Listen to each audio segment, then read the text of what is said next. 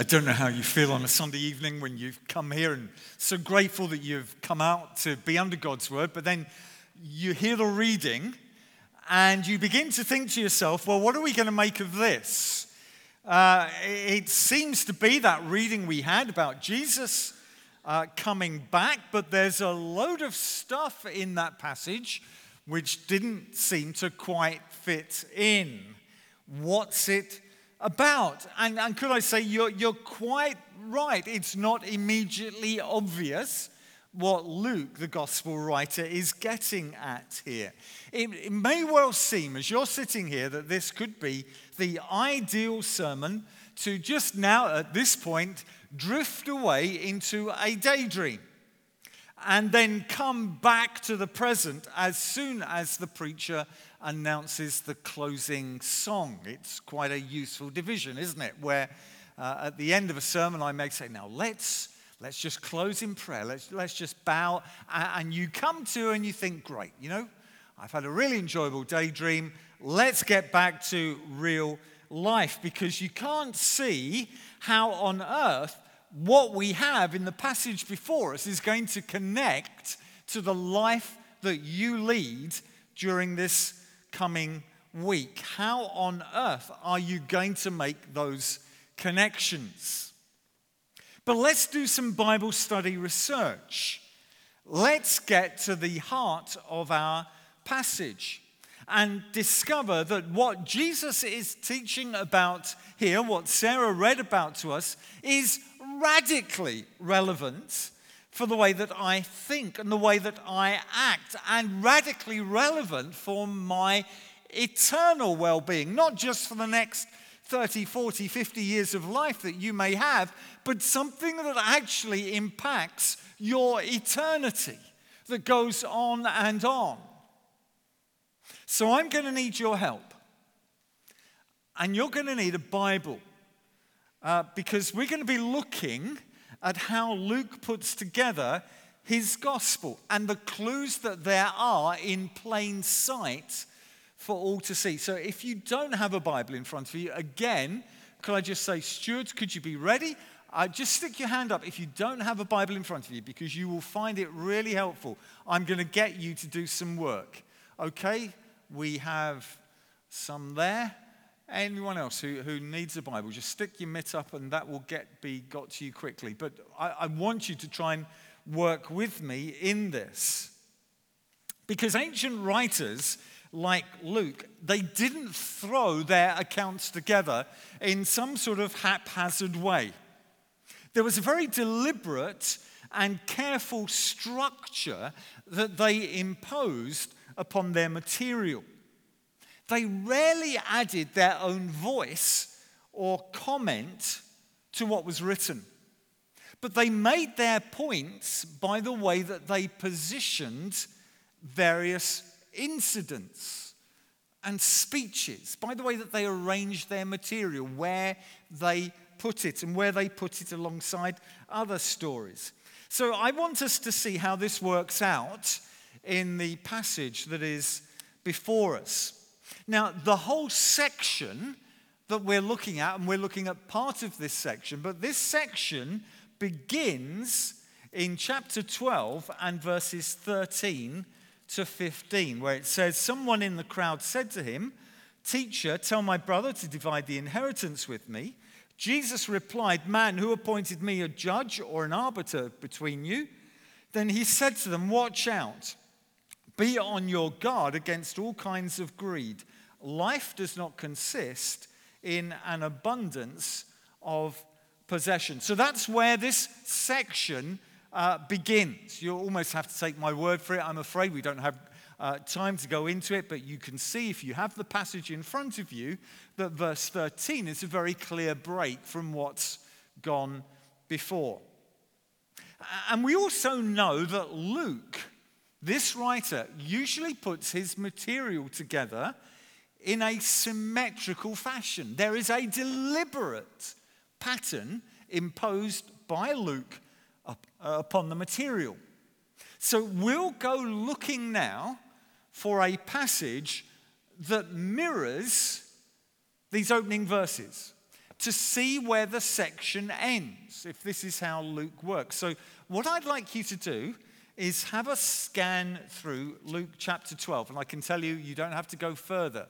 You don't have to go into chapter 13. Just have a scan through Luke 12 and see if you come across a passage that deals with divided families, because that's how it began with a divided family. So, is there a passage that mirrors that? Just, just have a scan through now there in Luke 12. So, you're starting from verse 13 and, and just have a look through and see is there a, another passage here about divided families. I'll just give you a moment or two to scan through. You need to do some speed reading here, uh, but just have a scan through.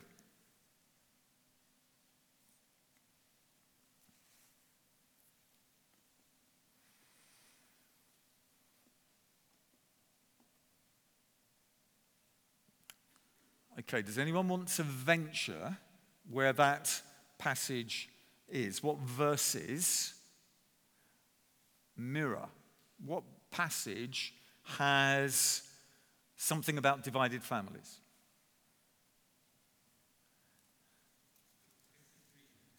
Yeah, I, in fact, it's verses 49 to 53. So you, you will see that we have here a mirror, a, a deliberate passage which is about family division and judgment, just as we saw at the beginning. So, again, this is how Luke operates. So, we've got this mirror passage. It gives us a clue that Luke is topping and tailing a particular section. We know everything's going to be now contained within this section. So, what we want to do now is have a look at the passages that are contained within this section. Now, what's the next obvious unit? So, obviously, it begins at verse 16, the next unit. But where does that end? The next obvious unit. You're, you're looking for the sense of thought and movements here. So, where, does, where is there sort of a, then a little bit of a summary verse? Where does that section, beginning at verse 16, end? Someone wants to give me a suggestion. Sorry, I know this is Sunday evening and you're normally used to just you being able to sit down, have those daydreams while someone is preaching, but, but what do you think?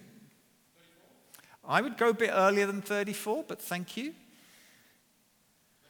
21. It, I, I sound like a bingo caller in a bad day, don't I? But 21, verse 21. This is how it will be with whoever stores up things for themselves, but is not rich toward God so that's the next section. So now you can see how this works. That section, verses 16 to 21, deals with using what we have in a wise way. So, is there another section that does the same? Is there another section that mirrors this? Just have a look. And in a moment or two, you you can suggest some verses to me. So, another section that mirrors using what we have in a wise way.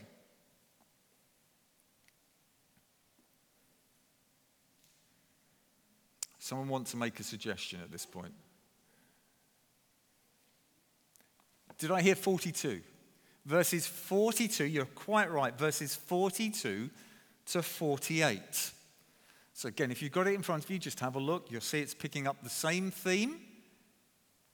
Use what you have wisely. You see how Luke is deliberately doing something here? You think it's maybe haphazard. There is nothing haphazard in the writing of Scripture. There is nothing haphazard in Luke's gospel in the way that he constructs it together. So we have verses 42 to 48. Um, now, let me just see where we are, we are at. Yep, good. So, what is the next obvious unit from verse 22? Let's go back as to this is continuing. Where does this unit end? Again, you're just looking for a little summary sentence that, that draws that unit together that begins in verse 22. What verse do you think that is?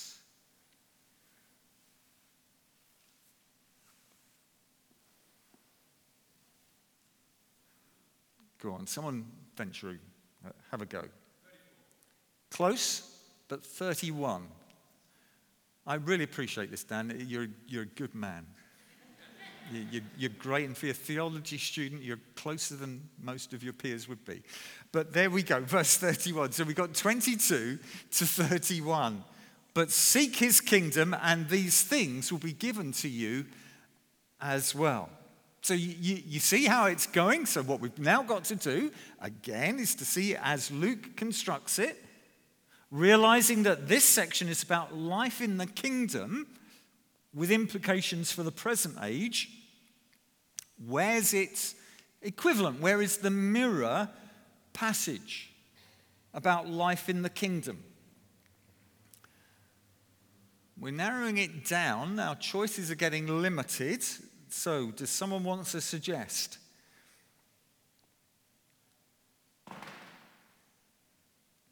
In one sense, you can work out where it ends. It's going to end at verse 41 because we've got the next section, as it were, in the mirroring beginning at verse 42. But where does that section begin, do you think? 35. Yeah, verse 35. And what we have there is a section dealing with life in the kingdom with its future implications. Do you see? It, it, it's genius the way it's put together. So, what that leaves us with is verses 32 to 34. And when you have a single passage like that in the middle of a section like this, it's, it's, it sort of acts as a hinge. It usually contains the key themes around which the passage arranges itself. This is the central shaping section. So we've got Luke 12, verses 32 to 34.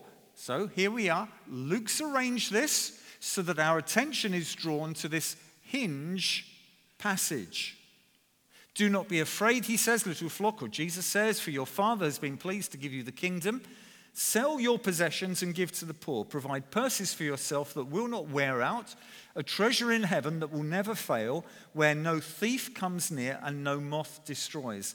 For where your treasure is, there your heart will be also. Now, why have we started in this way? Why is this my introduction to what we want to say this evening? Well, firstly, it's to let us see the genius of Scripture and to stimulate us to keep our eyes peeled. When you're reading the Bible, keep your eyes out, see what's going on. Just don't go oh, verse, verse, verse. I can tick that off. I've done that reading. Scripture is constructed incredibly brilliantly. You know, if you think our modern writers are clever, could I just say you ain't seen nothing yet when you look back to how these ancient writers constructed uh, this material. So it's there to let us see the genius of Scripture and encourage us to be careful readers when we do come to reading the Bible. But secondly, it is I've, I've done this to help control our interpretation of the passage that we're looking at this evening that begins from verse 35.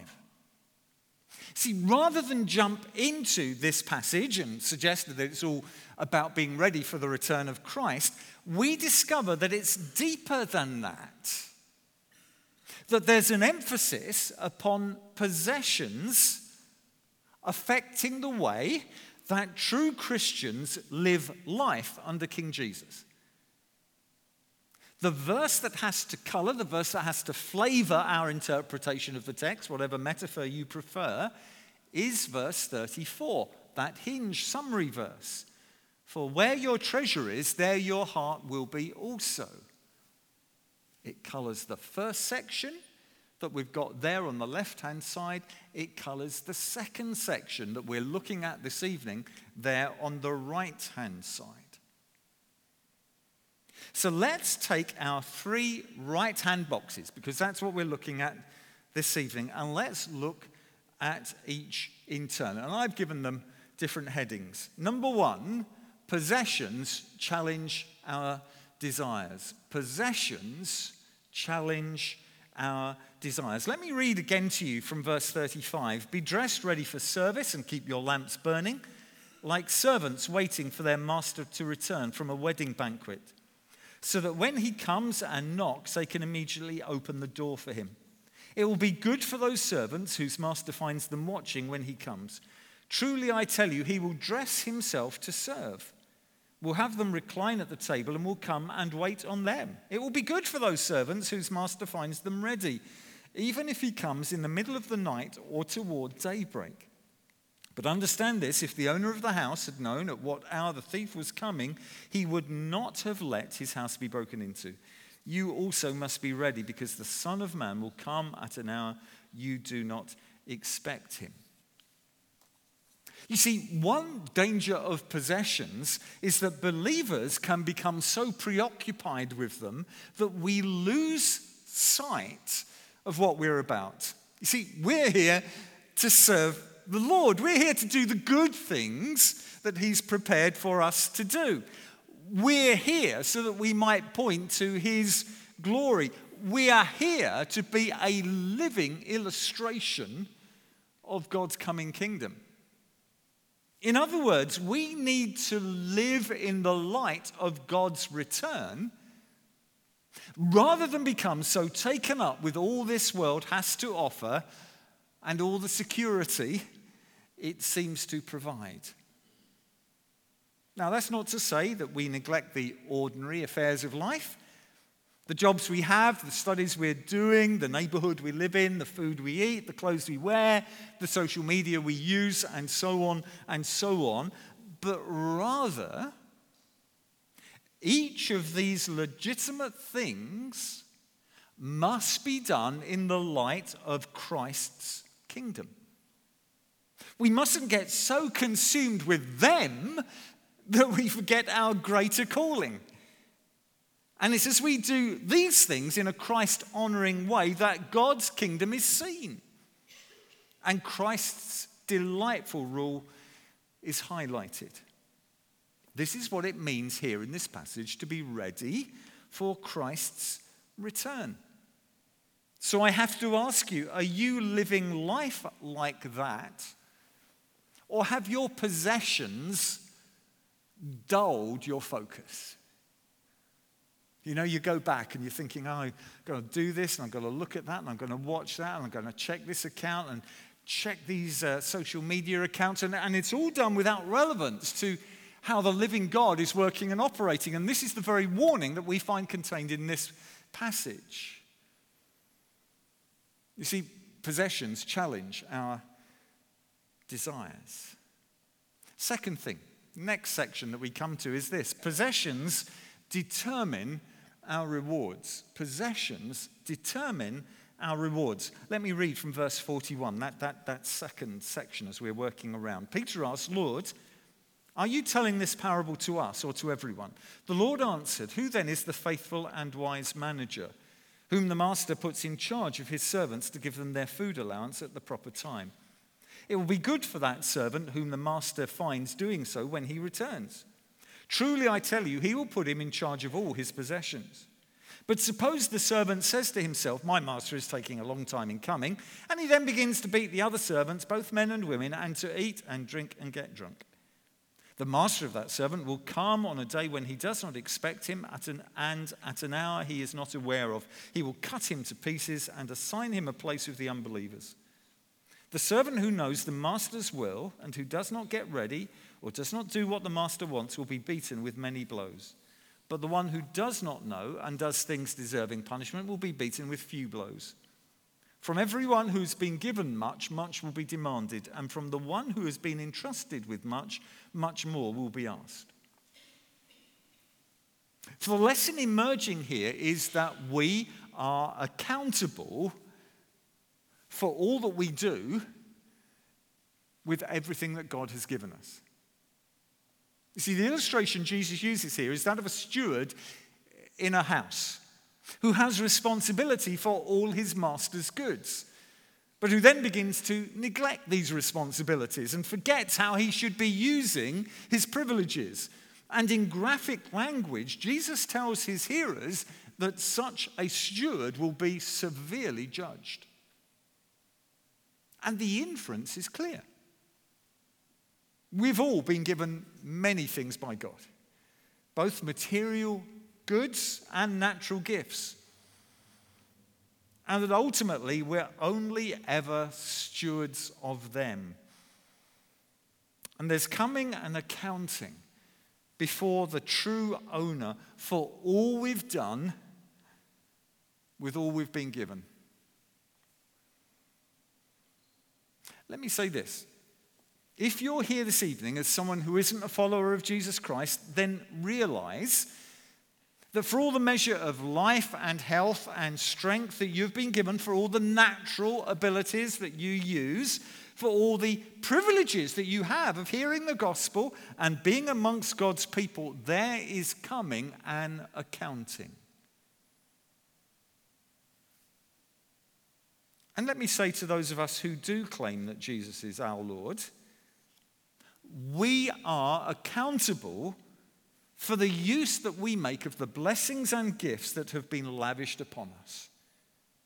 We may not perish eternally, for none can be snatched out of God's hand, but our heavenly rewards will be determined by the use we make of what we've been given. In fact, Jesus goes on to describe the three standards by which we will be held accountable. He, first of all, he says it's according to our knowledge of God's will. It's there in verse 47. The servant who knows the master's will and does not get ready or does not do what the master wants. You see, believer will be brought to account for the way that we react to God's word. If God's been showing us things we should or shouldn't be doing, and still we persist in our willful disobedience, then be sure of this it will have eternal consequences. I'll say more about that in a moment. So it is according to our knowledge of God's will. But then, secondly, Jesus says it will also be according to our gifting. Second part of verse 48. From everyone who has been given much, much will be demanded. You see, as believers, we've been given spiritual gifts to be used for the body of Christ, along with gifts of time and money and aptitudes. And each is to be used for his glory. And that's you, my Christian friend, my Christian believer, my Christian brother or sister. We've been gifted. And there is going to be an accounting for what we have done with that gifting. The third category is there in the third part of verse 48, and it's according to our responsibilities. For Jesus says, From the one who has been entrusted with much, much more will be asked. See, as well as giving us gifts, the Lord entrusts us with certain responsibilities. We may here have responsibility for work with children or the elderly or serving as an elder or a deacon or a growth group leader or a yak table leader or a member of the welcome team or the catering team. To serve well is to receive great blessing. But to neglect or abuse those responsibilities is to invite that serious accounting. Now, look, I, am aware this isn't something that we preach much upon the, the differing eternal rewards in glory. But the reality is that Scripture is full of references to this, often described as inheriting or ruling over kingdoms. Of course, this may well be picture language, but it points to something actually more real, more substantial, and glorious for the obedient believer. My Christian friend, I trust you are aware that there are degrees of reward in glory, in heaven. And that is what is being referred to here. Let me come to the final section that we have. I've called it this possessions expose our priorities. Possessions expose our priorities. You see, Jesus has just been talking about the great divide between those who are his children, true children, and those who aren't. You see, in verse 37, there's the glorious picture of the rewards for those that are his. Now, this is really quite remarkable. We, we may have skimmed over it as we read it, but just think about it. He says, It will be good for those servants whose master finds them watching when he comes. Truly, I tell you, he, that is the master, He will dress himself to serve, will have them recline at table, and will come and wait on them. Do you, do you see? This is just an incredible, incredible picture language of the blessings that are going to be ours in glory. Stunning.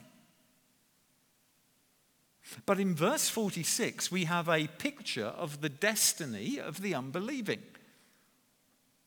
The master of that servant will come on a day when he does not expect him and at an hour he is not aware of, he will cut him to pieces and assign him a place with the unbelievers.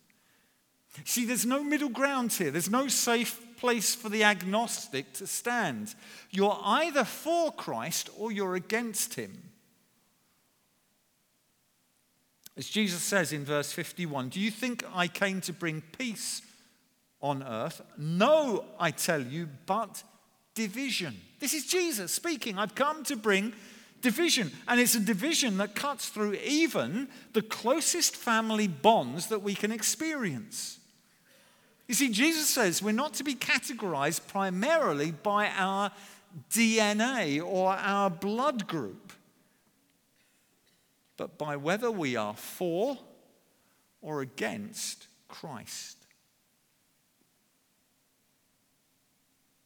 And as I close, I must address my final words to those here who don't yet belong to Christ, who haven't acknowledged Him yet as Lord, who haven't yet been born again by His Spirit, who don't yet know what it means to repent of their rebellion and to trust in Christ alone.